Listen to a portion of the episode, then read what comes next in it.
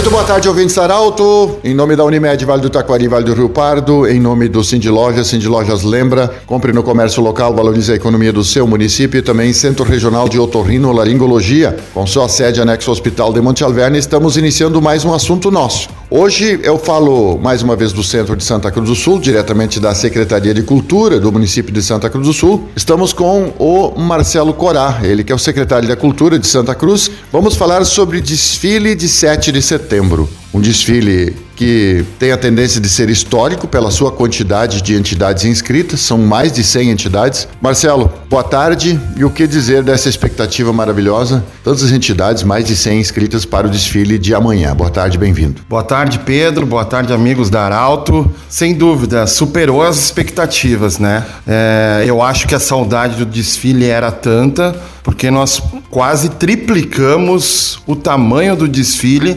relacionado à última vez, que foi 2018, que nós tivemos em torno de 40 entidades, 40 representações. Hoje nós já passamos de mais de 100 entidades, então será realmente não só um desfile grande, mas um desfile muito bonito, porque todos estão muito envolvidos e se, e se programando e se produzindo, digamos assim, para participar desse desfile. É, Marcelo, a pontualidade é importante, até pela quantidade de, de entidades. Onde vai acontecer a concentração e onde vai ser a saída e, digamos assim, o trajeto também do desfile? É, é, Pedro, a pontualidade é importantíssima. Nós queremos realmente começar no horário. Para isso, a gente conta com as entidades e com todos os, os que irão participar. O ponto é, de início é na região do Parque da Oktoberfest. Conforme forem, forem chegando e a ordem do desfile, nós vamos deslocando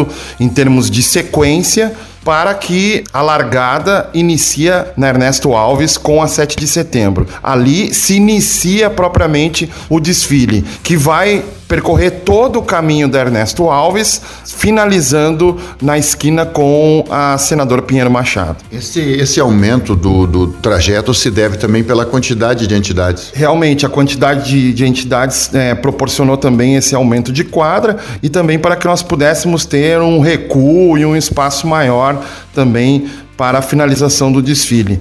Sim, Marcelo, demonstra também o amor que as pessoas têm pela, pela pátria. A gente pode ver que o grande destaque vai ser dado para a educação, algo tão importante para um, a evolução de uma comunidade, de um ser humano. E nós teremos a homenagem ao professor Nestor Rachen, que é um dos destaques em se falar de educação na nossa região.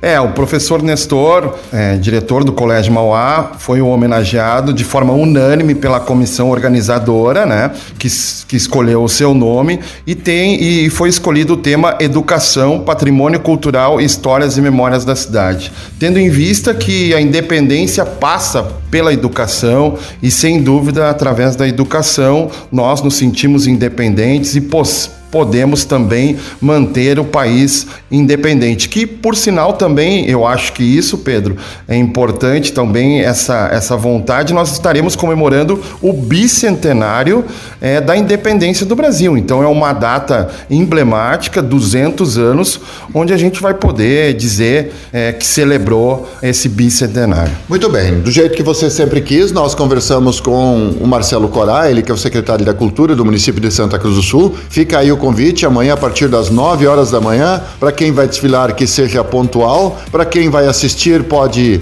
estar Ernesto Alves para assistir o desfile entre a 7 de setembro e também a Rua Senador Pinheiro Machado. Amanhã também o encerramento, o último dia da Feira do Livro em Santa Cruz do Sul. Nós estaremos em formato podcast em instantes na Arauto 957 e também no Instagram da Arauto. Um grande abraço e até amanhã em mais um assunto nosso.